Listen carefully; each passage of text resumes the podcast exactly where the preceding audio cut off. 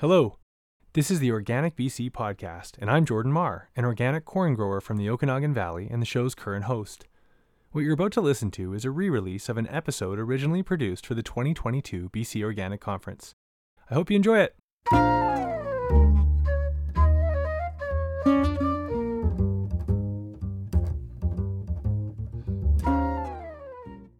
Hey everyone.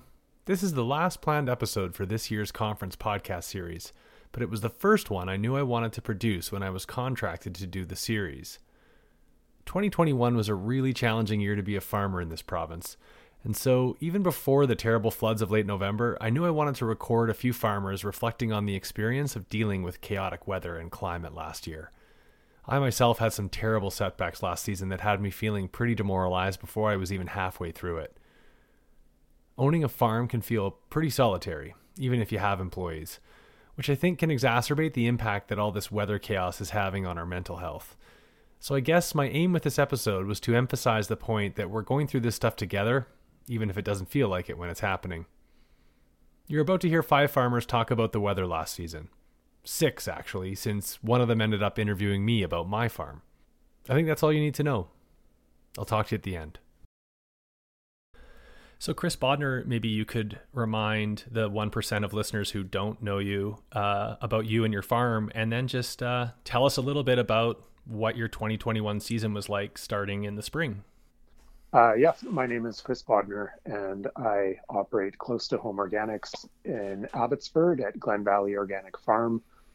Um, and our 2021 season was uh, pretty intense in terms of having a really early the early heat dome coming in in the beginning of June or end of June, and uh, I think that also set a little bit of fear in our hearts as to what the rest of the summer was going to be like, and we definitely had some intense hot periods after that as well, going right through into the fall, and then just a really intense wet season starting in the fall and uh, culminating in really, uh, really, really wet a uh, couple of weeks in November here, where we're dealing with the ramifications of that in farmland that's been flooded and parts of the province that are um, devastated and transportation corridors cut off and uh, just a really, really um, dramatic end to the year.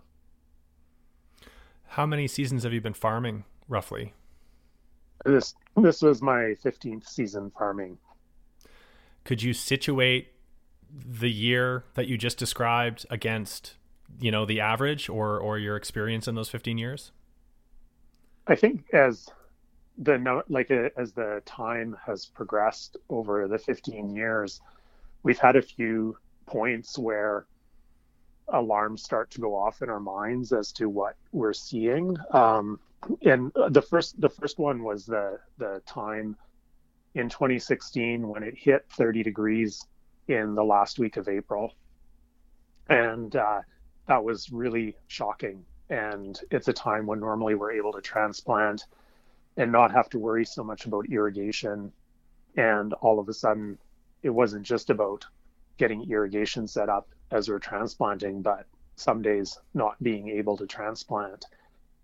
And then having having increasing frequency of smoke uh, coming in in the summer, and then starting to see indications of real extremes happening. Um, where, like in in 2020, we had one point going into September where the forecast was for the temperature to reach 40 degrees. And the only reason that didn't happen was because of the massive cloud of smoke that came up from the US that essentially blotted out the sun for two weeks and reduce the temperatures. And it the crazy part of that is that we've seen clues as things have gotten more dramatic over the last number of years in that we can't predict what the season is going to be like based upon what it has been like um, but also where like one extreme didn't quite happen as it was predicted because something else extreme happened that sort of blotted that out. And so, like the idea that we would consider ourselves lucky that it didn't, didn't get up to 40 degrees because uh, a, a, smoke cloud came in that essentially made it uh, difficult or even unhealthy to breathe outside for a period of time, that that was somehow a reprieve is crazy. But this year, I think we just had like these underlined incidents that say, no, like things things are changing, and this is a real challenge, and people need to wake up. And particularly, um, like looking at the the spectrum of how things have changed and what discussions we've been having as farmers and understanding what the increasing challenges are that we need levels of government also to actually step up and recognize that these are these are huge like it's not just giving lip service to it it's actually something needs to be figured out so chris maybe take us I, I mean, I really from from what you've said so far, it sounds like we're going to focus on that heat dome in terms of the the you know major crisis in the at least in the main part of the season in 2021. But so I, I, before I get you to talk about the the heat dome itself, um, was it a normal season leading into that heat dome, or or were you experiencing any other major kind of challenges that went against you know an average season? for us, uh, because we farm on the uh, on the floodplain of the Fraser River, we were definitely keeping a close eye on the snowpack. In that we had a little bit above average snowpack in BC last winter due to the large snowfall that had happened and the cold temperatures that kept the snowpack a little bit longer. And so we definitely saw um, the challenge of uh, basically like a more erratic melt when you get we had some warmer temperatures early that caused the um, freshet to happen early and then cools off and then it happens again like really dramatic temperatures going into june that can bring up the the freshet so we were definitely watching with close eyes and um, not that that that's normal in terms of what what the river is going to do during that period and what precipitation what precipitation will do. I think I think we were fairly confident that things were going okay um, for the first part of the season, and then when we saw the forecast going into the last bit of June, uh, that's maybe when our eyes bugged out of our heads, and we're like, "Whoa, what's going on here?" Well, let's let's jump to that last bit of June then, Chris. Um, I guess I'll start. So, I mean, most people listening are aware that that BC experienced this this heat dome, um, this this high pressure system of extreme heat, especially for the time of year, but even independent of the time of year. Um, that that stuck around for uh, five to seven days at its most serious. Um, so, I I guess my first question is, I mean, it was forecast at least by a few days, how prepared were you for it? Or how seriously did you take it? Well, we we did take it seriously. I mean, we saw it coming, and we realized that we needed to talk to our staff about how we were actually going to get work done. And so we we moved our start time in the day earlier, and we finished earlier. But I think the I, I think that the the thing that really struck us was that the forecast was for temperatures that we haven't experienced before in terms of what we do uh, in our work. And the, there's one side of like trying to keep plants alive and wondering like what is going to happen in different different scenarios with the actual growing. But the big thing that we all of a sudden realized was how do we keep people safe?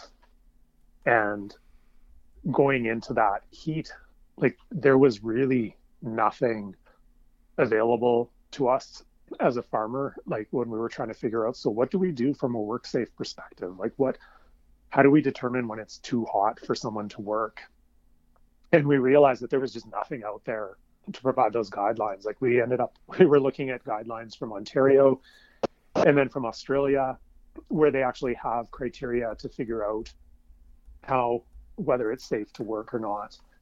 And it wasn't until we were right in the middle of the worst part of the heat dome that WorkSafe actually came out and made a statement. But it's sort of like everyone was caught off guard. Like no one thought it was actually going to get that bad. And then once we were in the worst of it, everyone starts scrambling to um, to provide some information. And so we we felt at the start of it that we were really on our own in trying to figure out how to make this work, like from a safe safety point of view. And I think that because we took it seriously and because we planned for it, we made some good choices that um, instilled confidence in our employees that they realized we weren't going to ask them to do something silly, um, that we were going to take health and safety really seriously. Um, but it but it also was frustrating because like this is really what we we've known for a while that these erratic temperatures are going to become increasingly frequent and so on, and we realized that that from a planning point of view, it seems like a lot of um, a lot of the resources that should have been there weren't and that's that was frustrating. In the end, absent, absent like the kind of guidance that you would have hoped for, I mean, did you ultimately just? Uh, I mean, you say you set your your work start and ends differently. Did you also just give flexibility and choice to your staff to let them decide what they could handle? Yeah, I, I mean, uh, ultimately we realized that um, what we were going to get done in a day was probably not going to be what we would normally expect to get done in a day at the end of June um, when we're dealing with these nice long days and and so on. And that if people are going to feel sick from being outside, like that, we don't want that to happen. So um, we, yeah, I mean, just in, in terms of working with everyone to say what like what works for you for a start time and um, and then we can find things to do that are not outside in the direct heat later in the day if that's what we need, or if people just need to work a half day, then that's good as well. Um, so we we adjusted as necessary, and uh, we got through it, and and that, so that that was fine in that in that regard. It was just I think at the beginning of June, or sorry, not at the beginning of June. When we look at this happening at the end of June, we were just constantly asking like, oh no, are we going to have to deal with this repeatedly throughout the summer? Um, because that would have been the really exhausting part of it. And we didn't have to deal with it getting up to that temperature, but we certainly dealt with a number of hot, uh, like above what we would normally expect to be normal um, temperature periods that did make it really difficult for everyone to get through on an ongoing basis. So, Chris, horticulturally or production wise, um, what were the biggest challenges around this heat dome? Um, I mean, we repeatedly had entire plantings of lettuce that just bolted. Um, and so, uh, like, we would, we, we seed and we plant lettuce every week. And we had periods at the beginning of summer where, I mean, three weeks worth of lettuce came on all at once because the heat starting up, and then we had three weeks worth of lettuce that bolted all at once. And so that like the lettuce that you can't that all comes on at the same time, you end up picking one week's worth and the rest is wasted.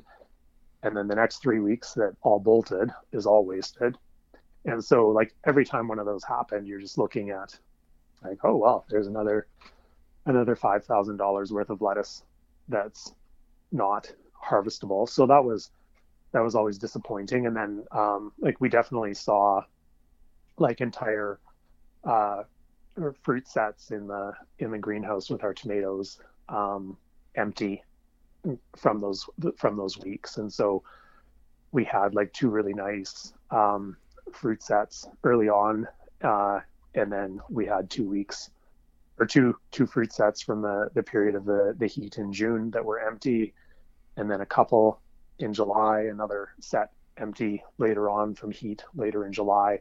And so it was just there was nothing we could do with shade cloth or anything because the ambient temperature in the, was like 40 42 degrees. And so yeah those those flowers are going to be sterile um, and not set and same thing with the cucumbers like just we we saw big gaps in production based upon things that bolted or uh, fruit that never set um, and we were fortunate in that we um, were able to avoid scald on on the fruit that had set using shade cloth. So that was that was okay. Um, we saw other things like our carrots, our onions, all uh, came through in pretty good, uh, looking in pretty good shape. So, um, so there's some like some things that worked well that weren't as impacted and that we didn't have to worry about so much. Um, and then like definitely we have a small orchard. Uh, saw a lot of a lot of damaged fruit there based on this based upon the weather.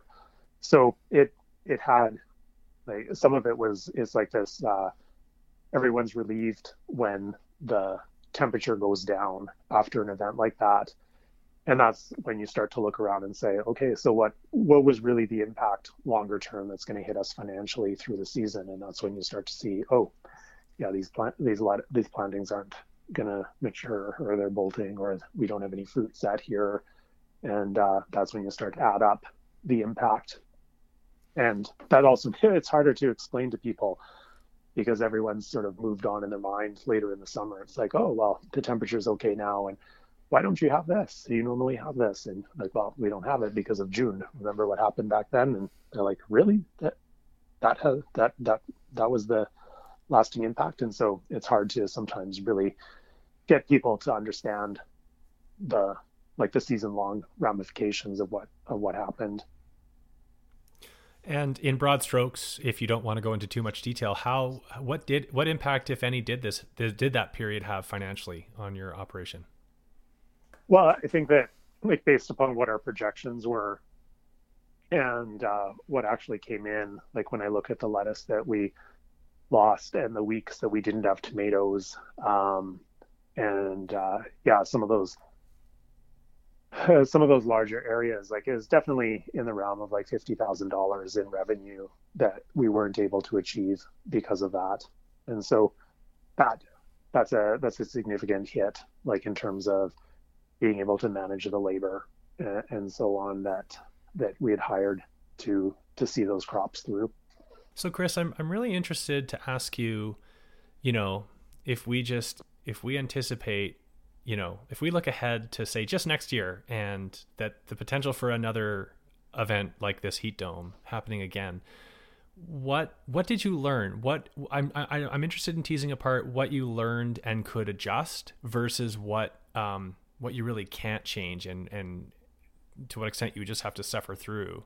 You know, like yeah, let's just start with what what you learned going through this heat dome and and how that what what you would change headed into next June. I think that um, one of the things that I learned was that crops that have been really reliable on the West Coast, such as greens, are going to be more of a challenge in hot months going forward.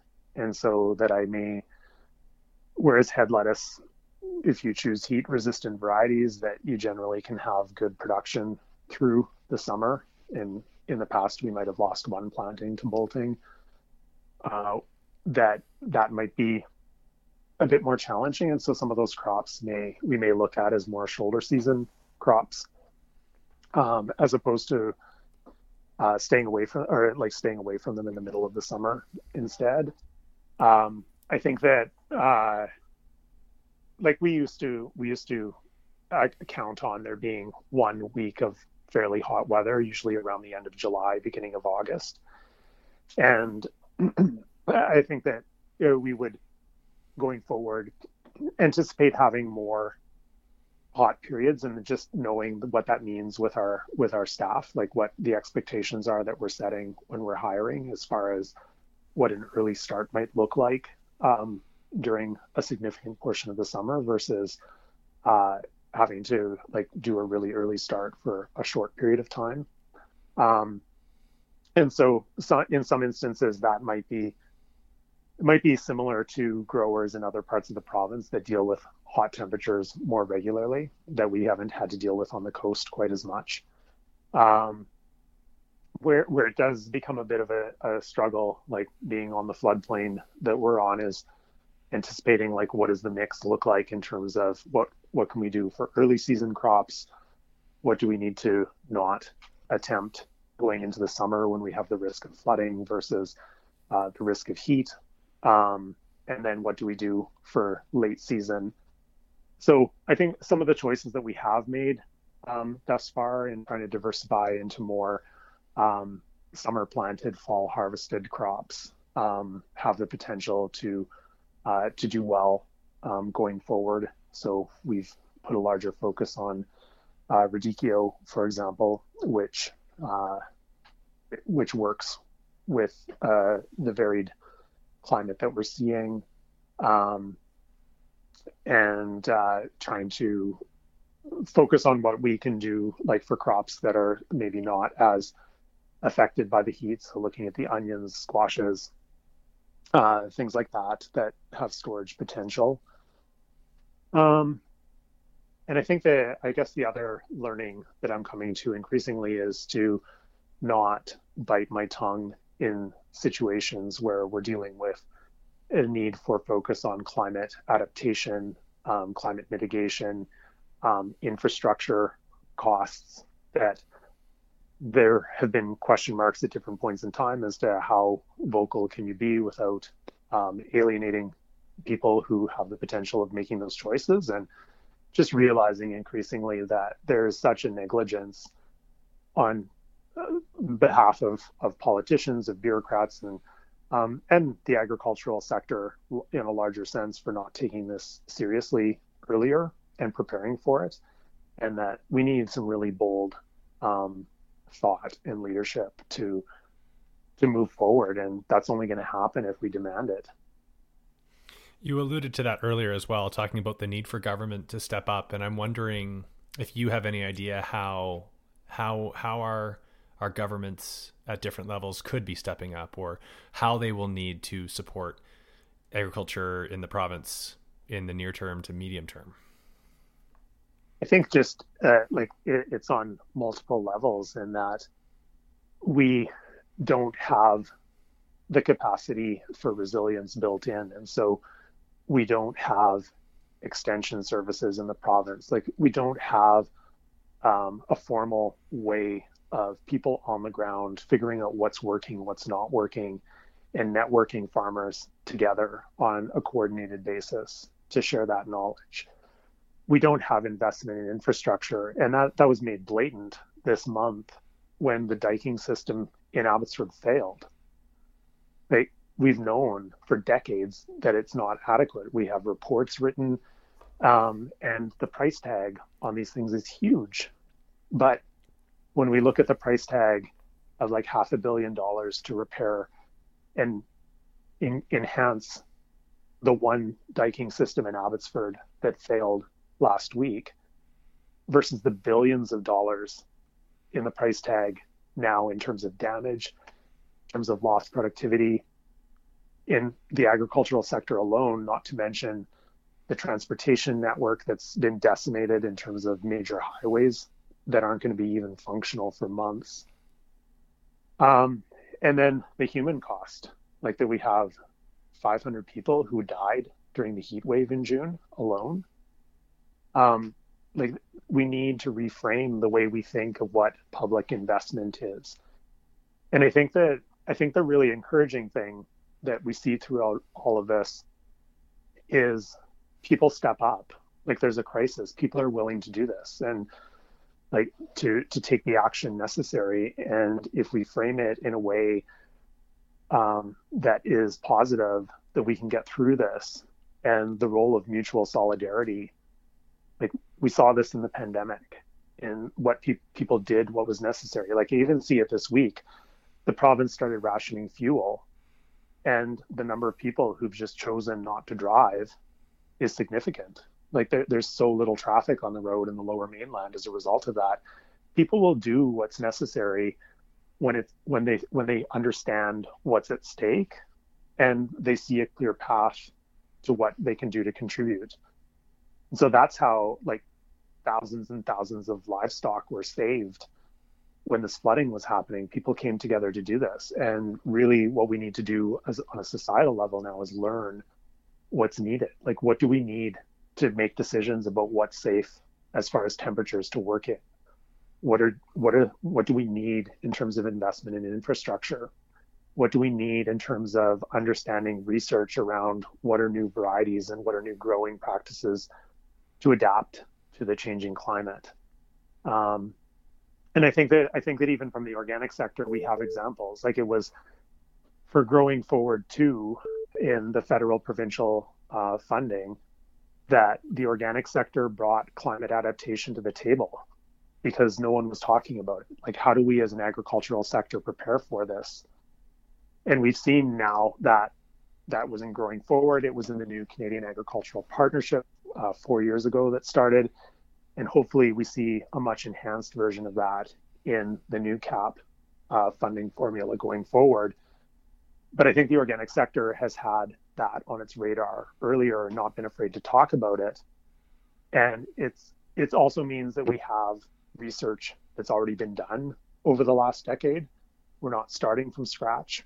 We have we have some of the answers on paper and we need now to advocate for the funding to actually put those into action. And so uh, we see examples of Farmers for Climate Solutions as a national program that's advocating for this at a federal level.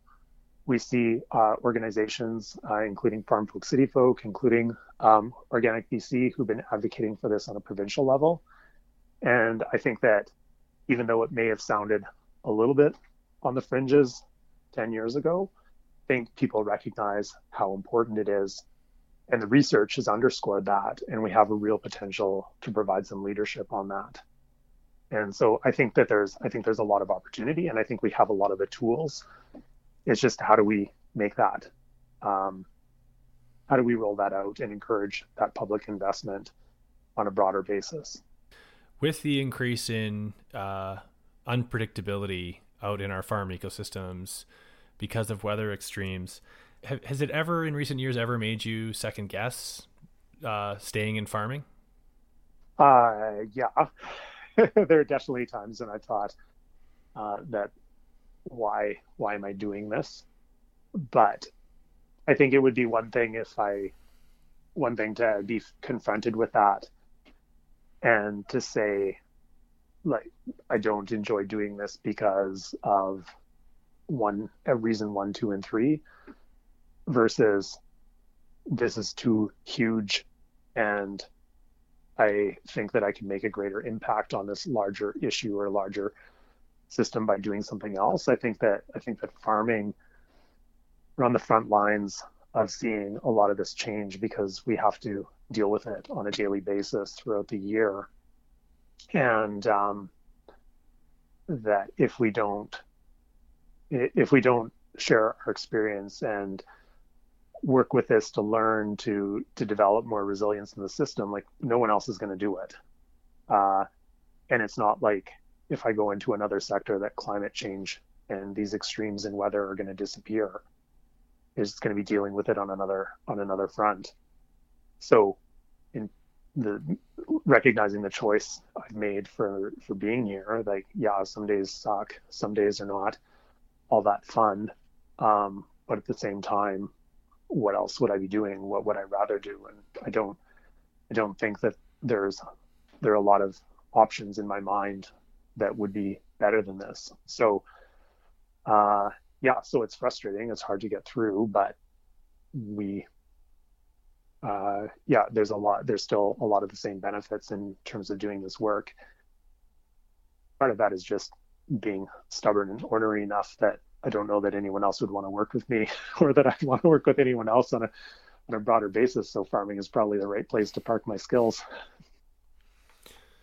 Chris Bodnar, you are a gentleman and a provincial treasure, and I want to thank you for lending your voice to this episode.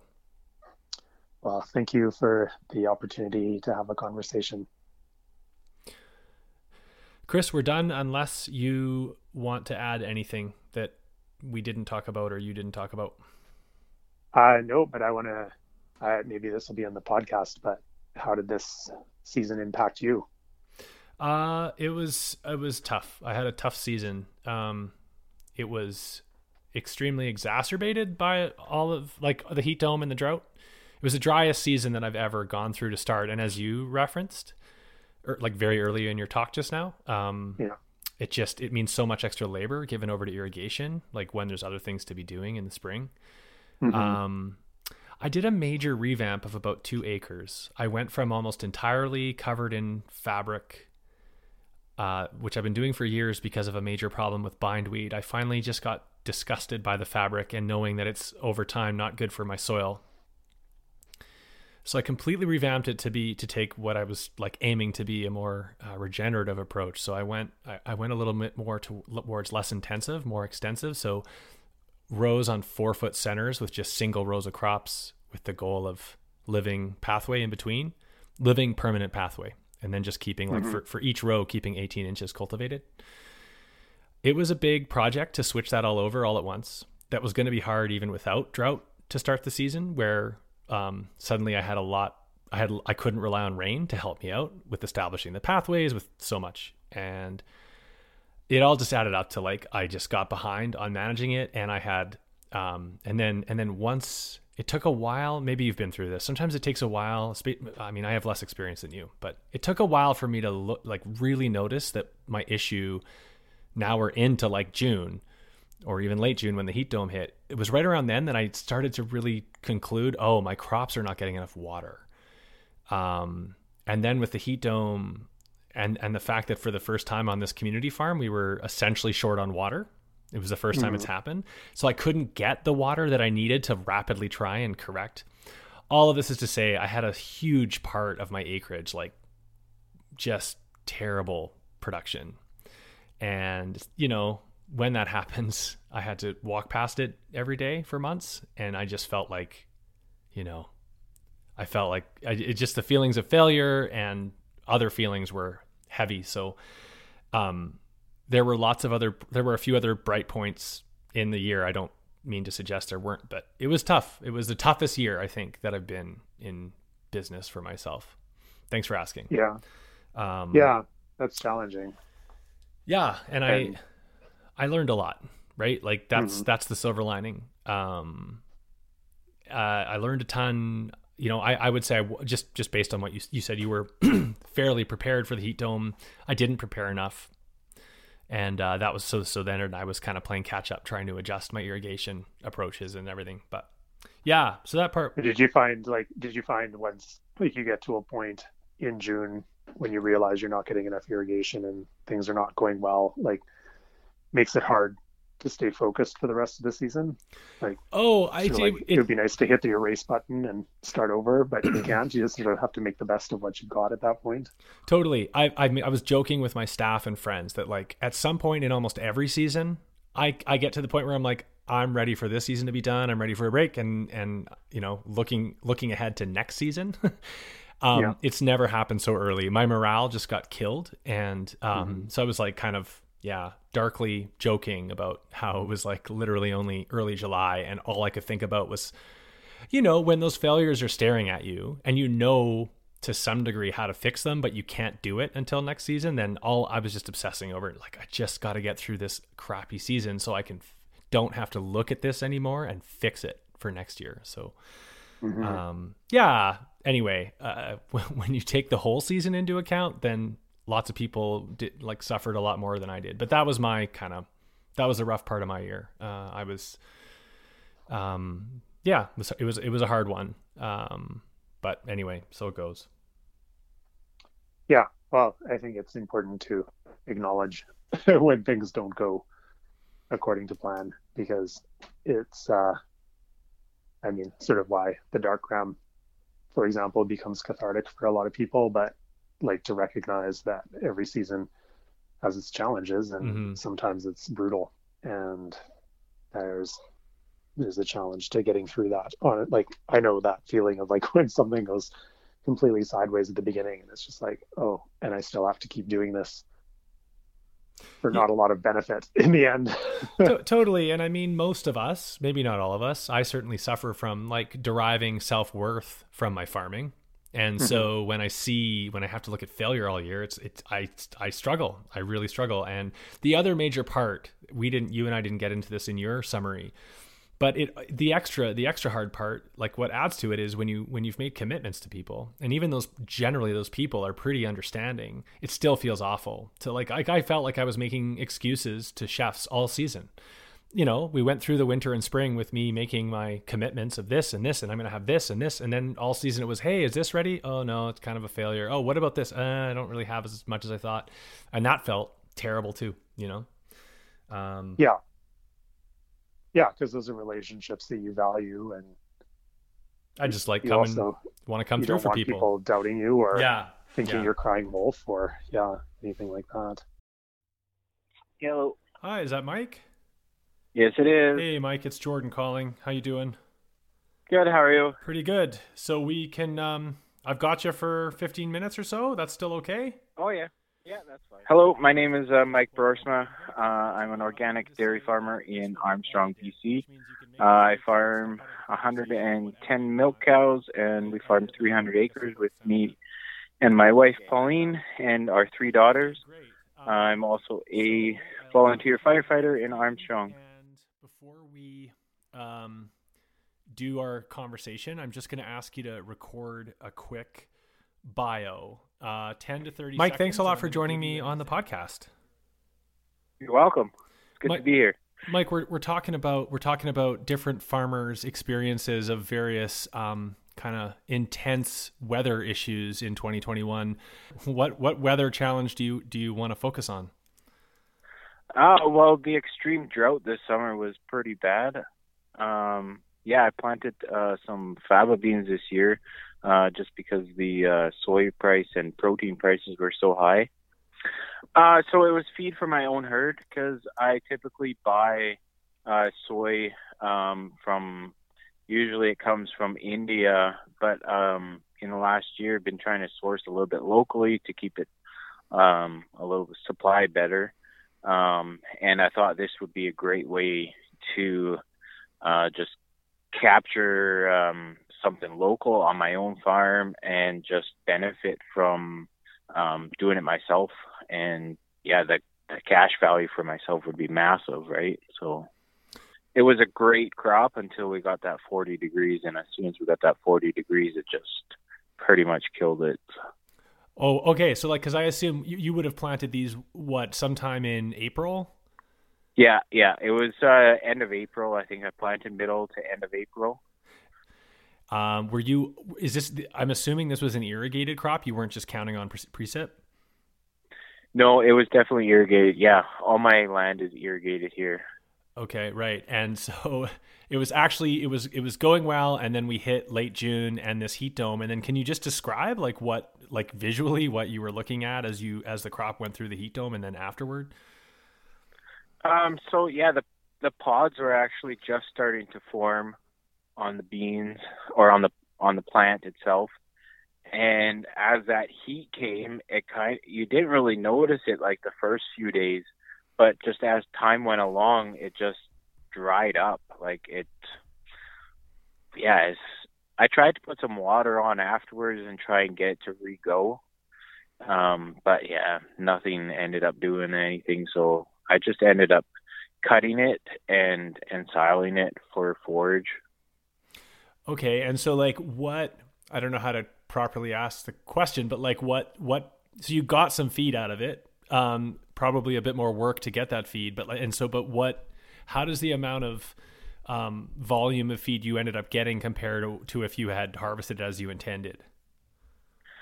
Um, as I intended, I was hoping to get roughly about seventy tons, seventy tons, like I said, Mm-hmm. of um, actual beans, um, and then I was going to hammer them. So uh, right now, like soy price is about two thousand dollars a ton. Um, so they're probably quite a bit less, maybe maybe fifteen hundred dollars a ton. So if you do fifteen hundred times seventy tons, Right. Um, um, yeah, and then if I go to the value of, I just mowed it with a conventional mower, uh, disc disc bind mower, and then I uh, just cut it with a forage harvester, and like it just it kind of molded a bit in the bunker because it was it was it was so dry and there wasn't anything really there. There was a few beans here and there, but it was either either kind of sticky wet, ligniny wet, or just complete like sawdust. mm, So, like the only value I got was a bunch of feed for some uh, young heifers, um, and then I actually had to add some corn silage to boost it up a bit because it was so bad. So it was it was pretty much a garbage crop. And does so does that all suggest that you had to um, purchase the soybeans that you were originally hoping to avoid purchasing?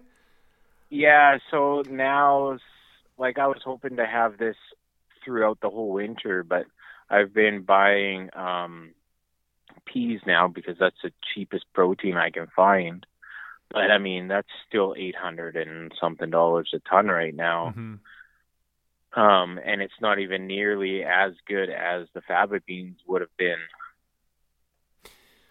So I'm wondering, like, um, when you look back on the fava crop and it's essentially its failure, um, is it? Did you see the heat dome coming, and did you like? Did you do anything in terms of a change to your management of the crop? Like, did you increase watering or anything like that, or um, did you like? Did you kind of miss the boat on on accommodating the heat dome?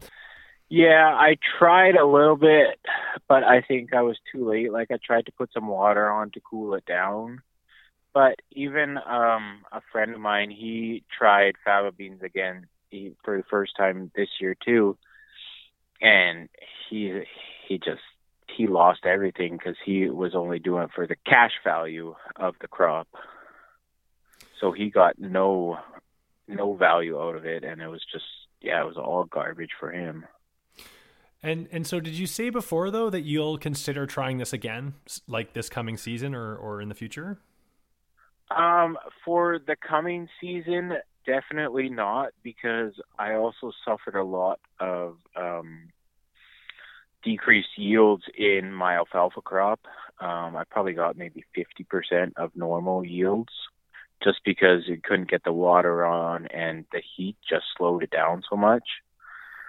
Um, but definitely if I have a surplus, because this year I'm just suffering, like I actually have to buy some hay now.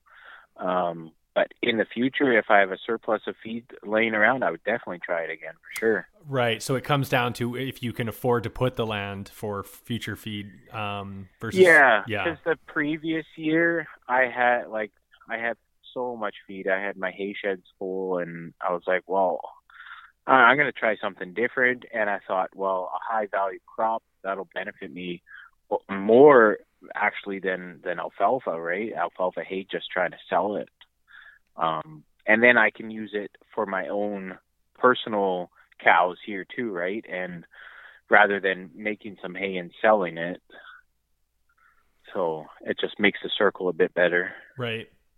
How about your animals through the heat dome, Mike? Can you can you um, talk a little bit about what, what it was like managing the herd and keeping them healthy?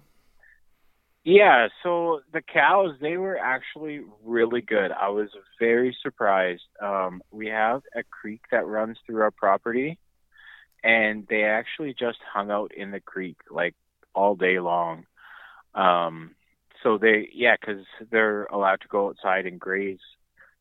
So they, um, during the day, they definitely suffered, but I mean, compared to um, some conventional herds, um, they did very well, and I was I was very surprised how well they did.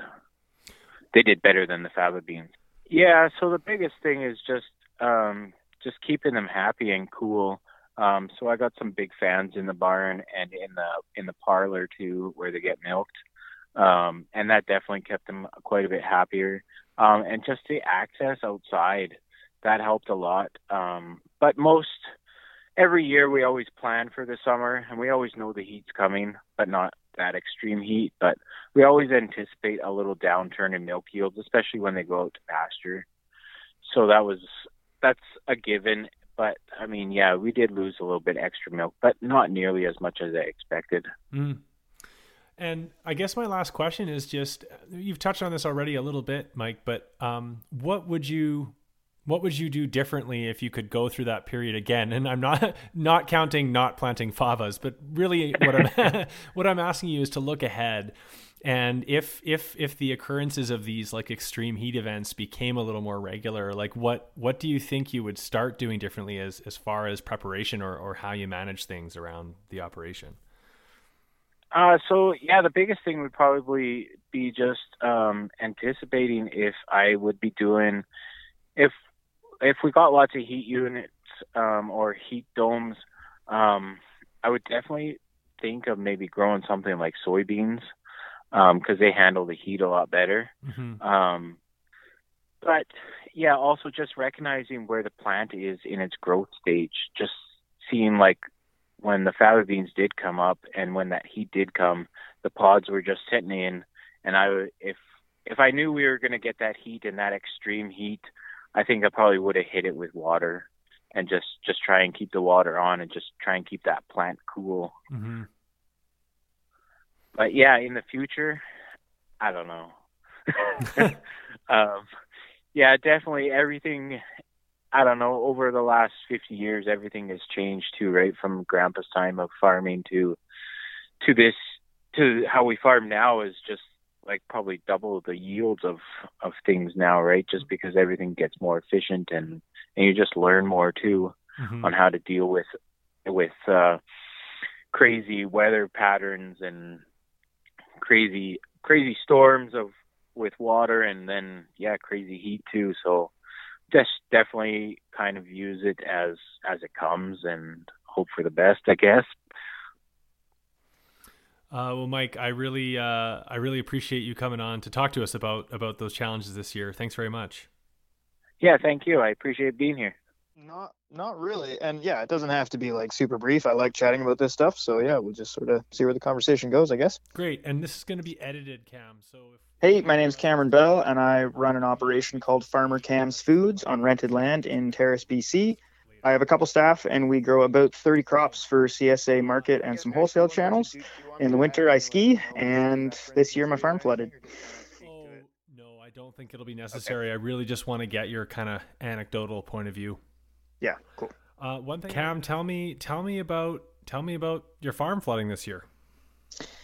Yeah, it was a crazy experience. Uh, it flooded on June 3rd, so we were already into our season. We had lots of crops in the ground. Um, staff were trained up, and we were just starting to ramp up market sales. And we had just started our CSA for the year, so it was a pretty serious hit to our operation uh, this past spring.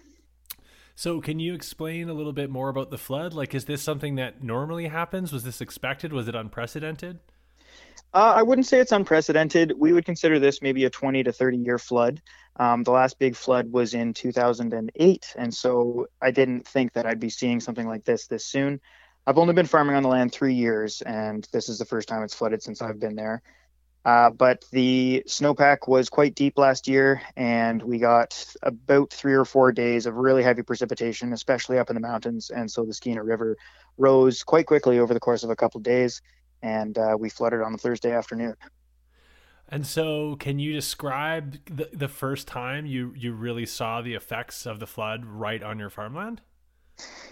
Yeah, so I rent farmland, and my landlords first saw the water coming in around the edges um, that morning, say 6 a.m. And by the time my staff and I were down there working around 8, uh, the water was moving across the hayfield and filling up my landlord's garlic patch, sunflower maze, and pumpkin patch by that morning, by my noon maybe, and then around uh, yeah one in the afternoon, the water came across the road. By that point, I already had about a dozen volunteers helping out. We knew that the water was going to continue rising for at least another 12 hours, and so we started building a sandbag wall around a building we call the starter house, which is an insulated building that we use for microgreens and seedlings um, in the springtime, especially. So we spent all day harvesting as much as possible and building a sandbag wall. And then by say three or four in the afternoon the water was coming up close to the starter house and hitting that sandbag wall. We had even more volunteers coming down and we just tried to stay ahead of that water as it continued rising. And did you succeed as far as the starter house? We did yeah. So fortunately um, we did manage to keep that building dry. There were moments during the day where it was within one sandbag height of the top of the wall but uh, we kept building that wall you know, an enormous amount of gratitude. We had about 30 people down there throughout the course of the day and uh, trucks bringing sandbags and loads of sand so we could fill them there on site. And we did manage to keep it dry. We were running a pump as well um, to keep the water away from the building and just continue pumping it to the other side of that wall. And then what about your your actual cropland?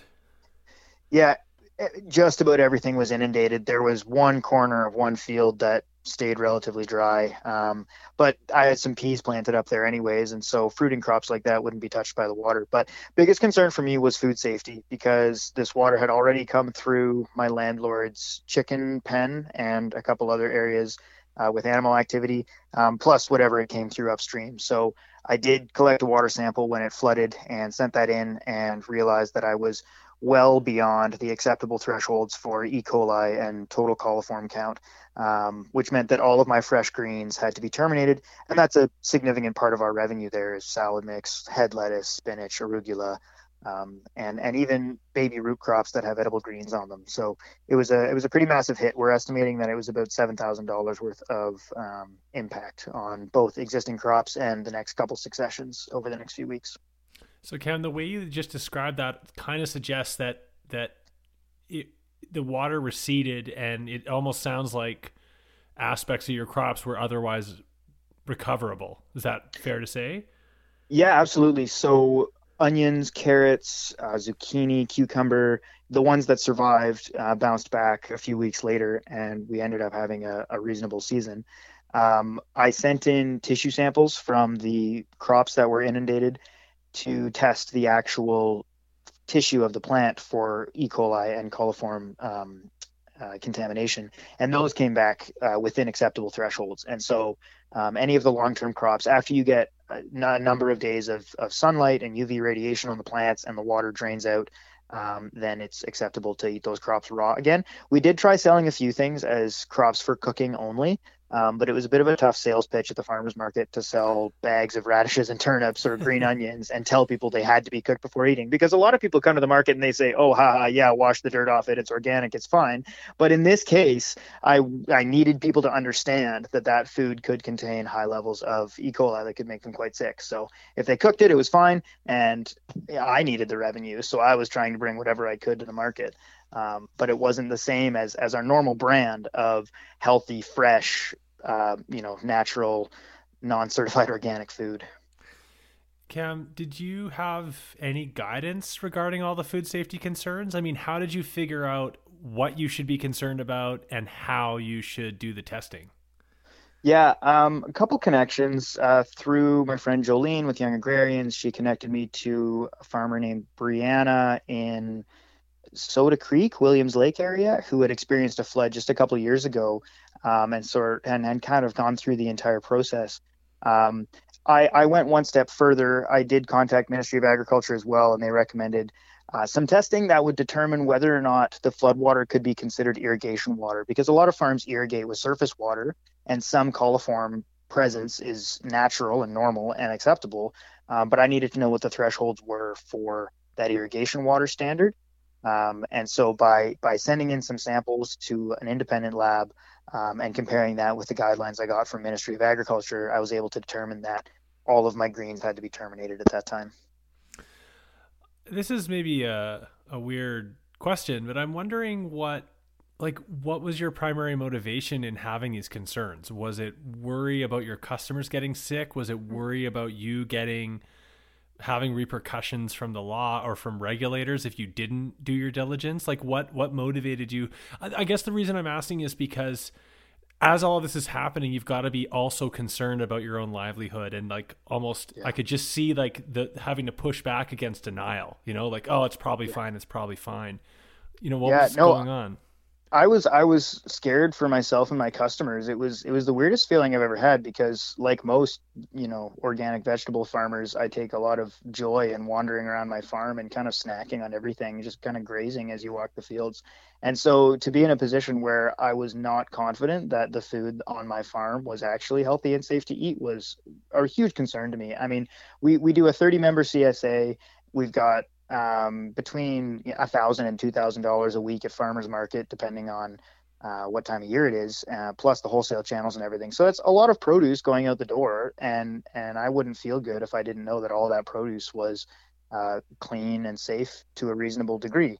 Um, we don't triple wash. We don't sell things as ready to eat by a grocery store standard, but you know I absolutely want to look people in the eye and tell them uh, my manure is aged, my you know pest control applications are organic and natural and and applied at the right time and all of those other concerns that give me a lot of confidence that the customer is getting the, the best product.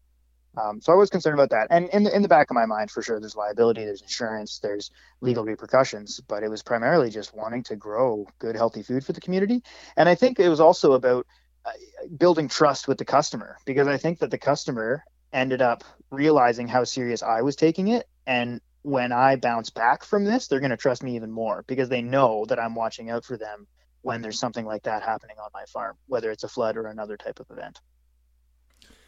Last question, Cam. You said this is the first uh, flood on the farm since you've been there farming, and I'm wondering what you how how this event will will impact what you do in the future. You know, what did you learn, or how can you how will you change things, if at all, um, in the face of more potential threats like this?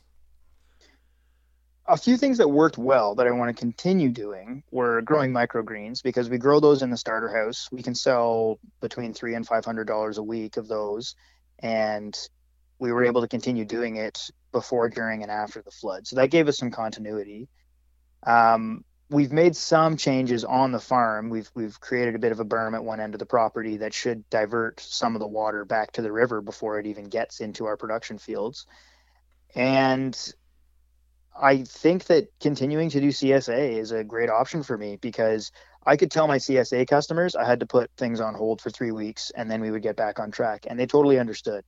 And if you have to tell that to your wholesale clients or if you have to go to a farmer's market with nothing but microgreens for three weeks, that takes a big hit on your customer base. But the CSA members were there, they had our back the whole time. And I had money in the bank that I could use to continue paying my staff so that we could continue cleaning up the farm and getting things back on track.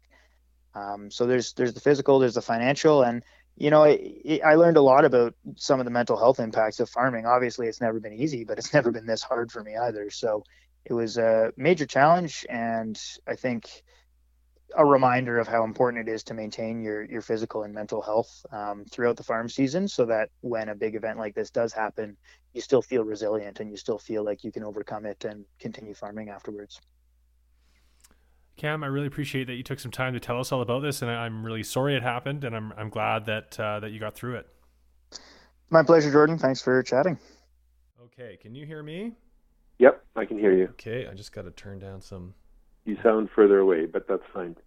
Yeah, I'm on speaker. You won't. I'll sound like crap because I'm recording my voice separately. Um, oh, I see. You're you're, you're right. on a nice recorder, so you're. Hermann Bruns is the co-owner of Wildflight Farm up in Mara. Wildflight is a medium scale veggie operation that mainly focuses on wholesaling and some farmers markets in the region. I got on the phone with Hermann to talk about the heat dome and mainly its impact on people as far as all the people working on his operation. Experience in the province. So that could be one of the driest springs I feel like we've experienced. So we were able to keep water to to most of our crops, but it was hard on the people. Is really what I think was the most the biggest challenge for us is just working through the heat, um, that that was challenging. Um, we even had to move one of our markets to an early morning, earlier morning market rather than an afternoon market, just because the heat was going to be ridiculous. Um, and yeah, it just was hard on our staff. Um, you know, then then of course followed up by a huge amount of smoke. I think that really was, you know, we we just lost several staff people. Um, and that was then, in, and it was really challenging at that time too because you, you couldn't find anyone else available at in mid-season. It just seemed like there were no Canadians responding to any job ads that we put out anyway. So that was where we had to actually um, cut some of our crops, till some of them in, just because we realized we don't have time to deal with them anymore. Um, we've we're short staffed, and you know picking beans is time consuming, so we'll just ditch them.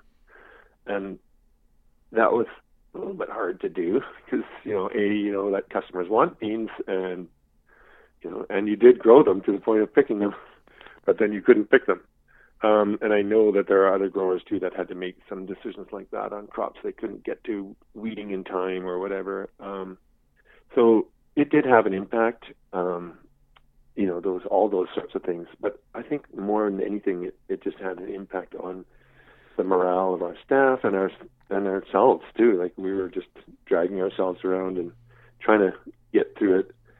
Um, so yeah, the actual growing part was wasn't that bad. It seemed like you know it was just like every year has some vegetables because we grow a huge variety of vegetables, and that's one of the advantages of a, a market vegetable farm is that you do have a built-in insur- insurance policy because in any given year you're going to have some vegetables that love it.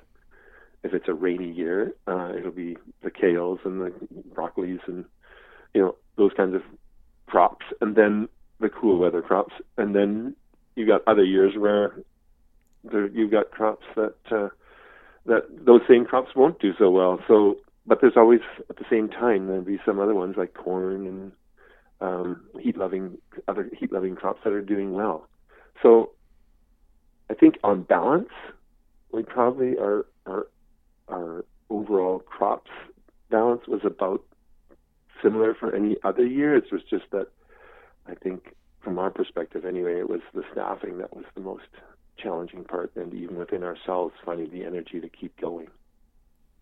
So, Hermann, you you kind of answered this question by zeroing in on staffing challenges and to some extent just uh, heat, heat the heat dome and how it impacted a few crops, although they they kind of bounced back.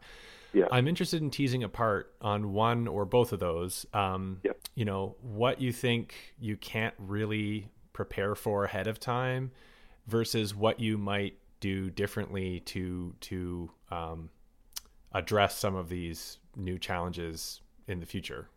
Uh, yeah, I I'm not sure that we can do much on the you know to to, to adapt to the weather uh, other than maybe beefing up our irrigation a little bit more. I mean, uh, that I, I would probably invest a little bit more in in uh, some more irrigation pipes so that we can run more lines at the same time and maybe not have to move them quite as often.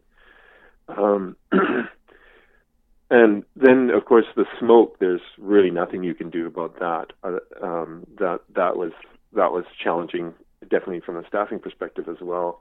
But one thing I did miss earlier is that we did notice when it, those three weeks where it was really really smoky, our crops slowed down because they were just basically uh, didn't have enough light. They were in a lack of light situation, and they would they would just sort of go into a holding pattern, not grow very fast.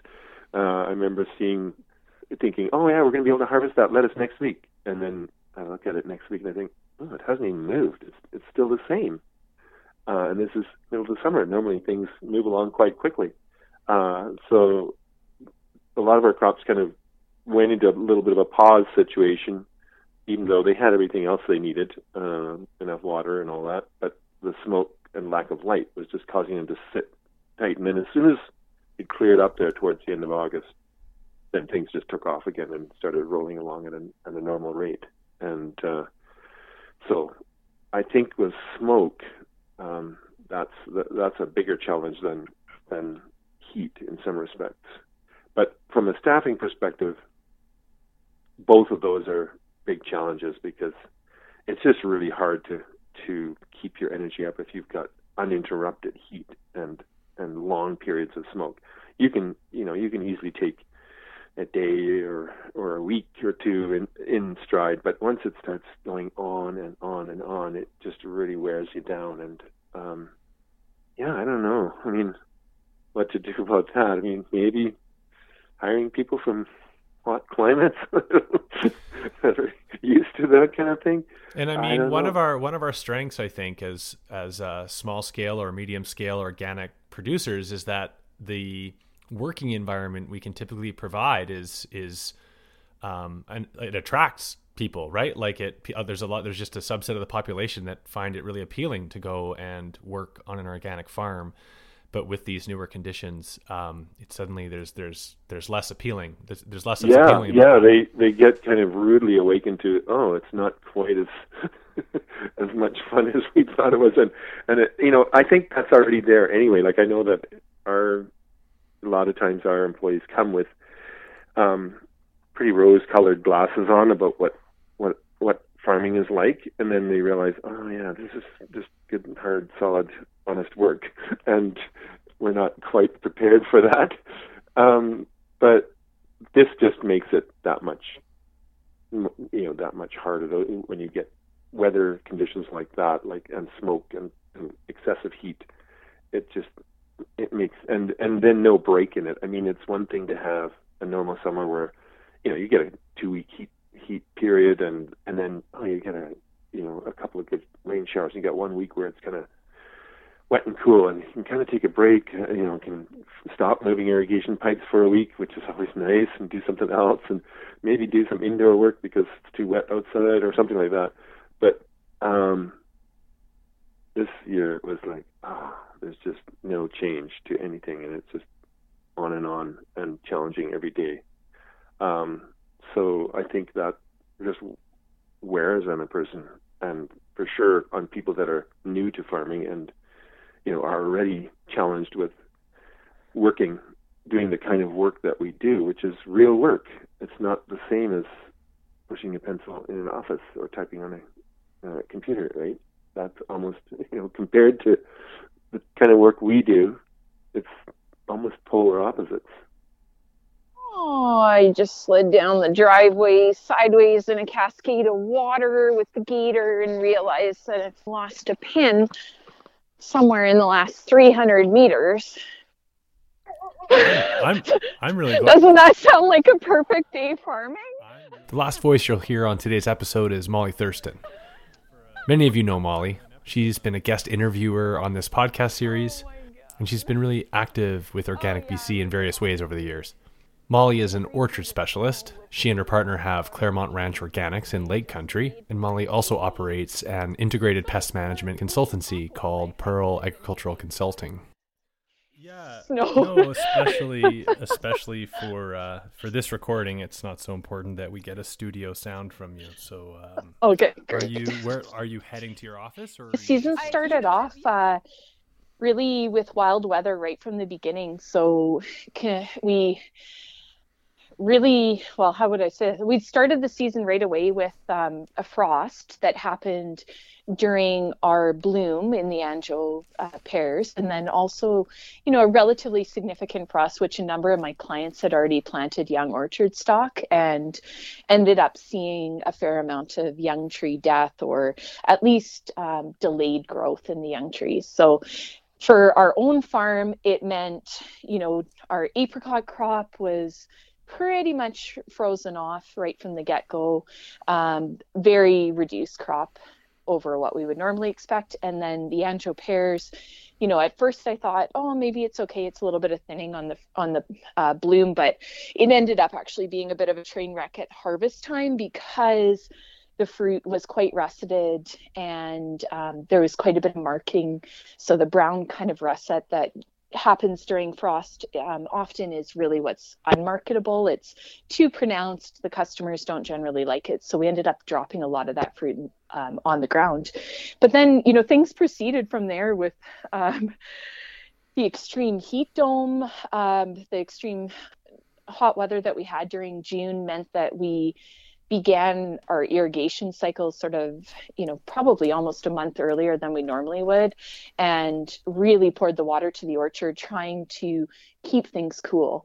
And the resulting effects were that a lot of the apples got sunburnt. Um, a lot of fruit just, you know, just didn't develop very well. We had funny enough, our apricots jumped ahead by at least two, almost three weeks in terms of maturity with the light crop as well as with the extreme heat.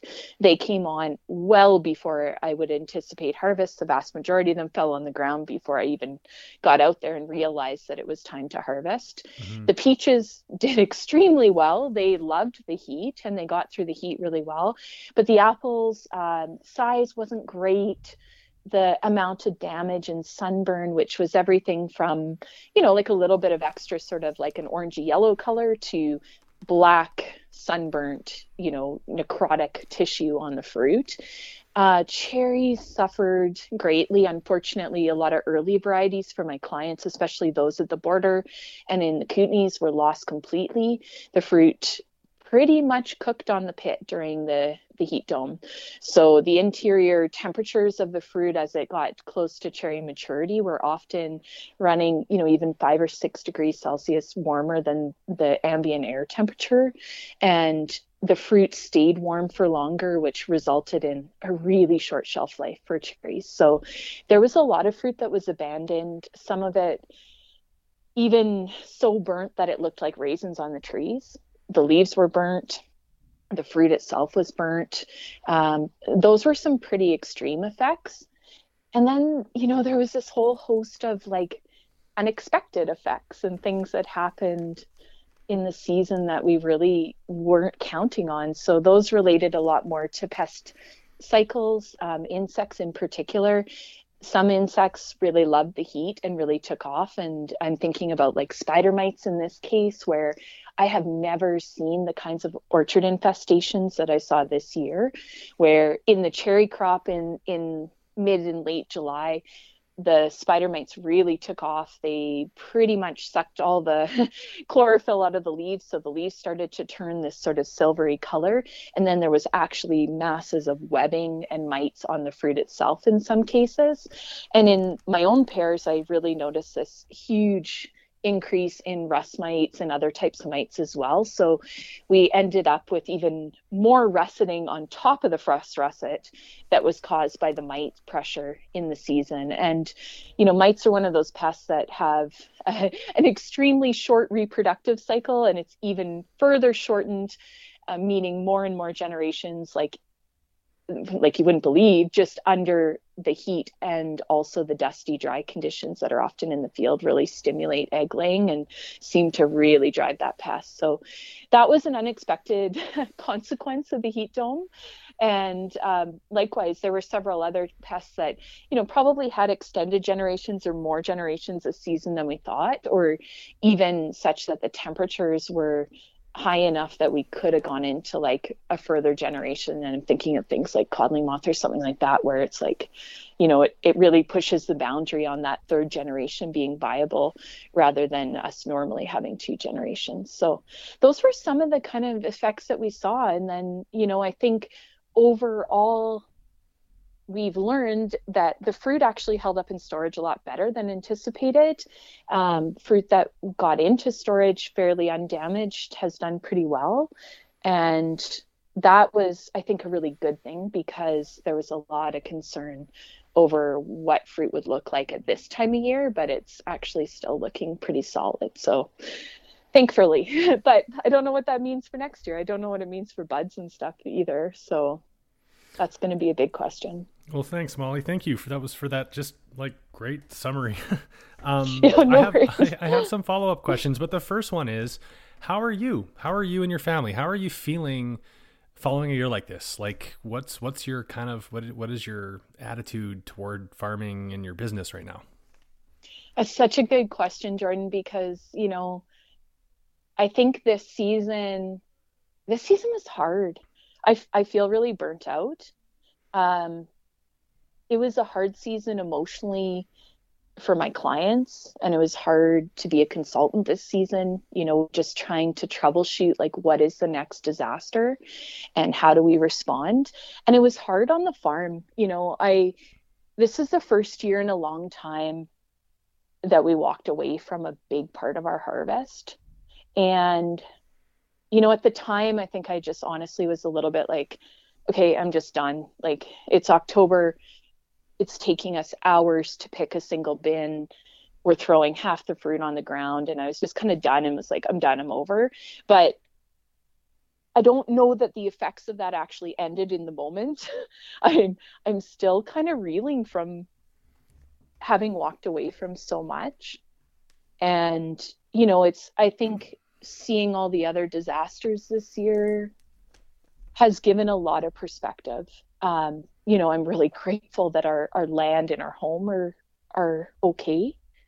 And I I just have felt a huge amount of empathy for the other growers who are dealing with flooding, with landslides, with some of the extensive livestock losses. Like and yeah, I, I think it's just been collectively it's been a really tough season. And it's it's hitting a little harder than it has in other years. So Molly, you know, in the, in the context of say my own veggie operation, you know, as as we just face like more and more extremes and challenges, I have the choice to at least attempt to adapt with in terms of variety selection on a yearly basis. Uh, just for example, or to just switch to different crops that I've been growing. In a perennial mm-hmm. situation like an orchard, I mean, I wanted to ask you in general about uh, adaptability going forward. What are ways like if you can keep from being so burnt out that you just say forget it? what are like how can an orchardist adapt or how are you advising your clients to adapt? Yeah it's it's such a big part of the thinking and planning process right now because you know we we can't just go and rip out the productive trees and throw something else in.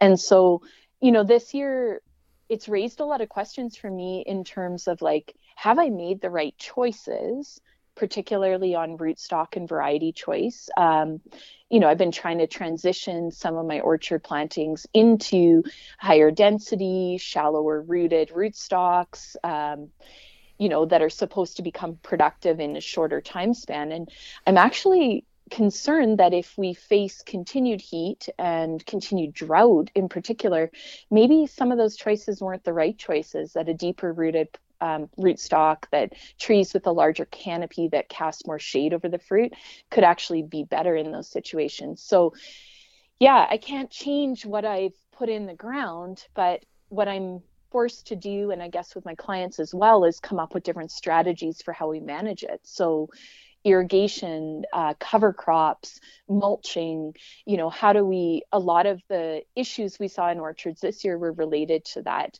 really high evapotranspiration and water loss and just trying to keep things irrigated. So those are areas that we're really focusing on is you know um, i think one of the big things that saved me in in my apples and pears was having a really long cover crop. So how do i keep working with that idea and even trying to bring that idea more and more into the conventional world too where what, what a lot mean, of the ground sorry molly what do you mean by a long cover crop well, it was uh, like like knee high. Knee oh, high I see. Long. Like tall. You literally mean like a tall, tall cover crop. Yeah, a tall cover crop. Yeah. No, I mean one of the things that we, you know, we fell behind on mowing. Let's be honest. But at the same time, then when the heat came on, I was really reticent to mow because I didn't want to start to expose the ground and you know potentially have even more heat um, at at the orchard floor. So that was something that actually was somewhat mitigating of the temperature um, extremes this year. So that's something that I want to look closer at as as a strategy going forward. Um, you know, there's a lot of investment into infrastructure and orchard covers, and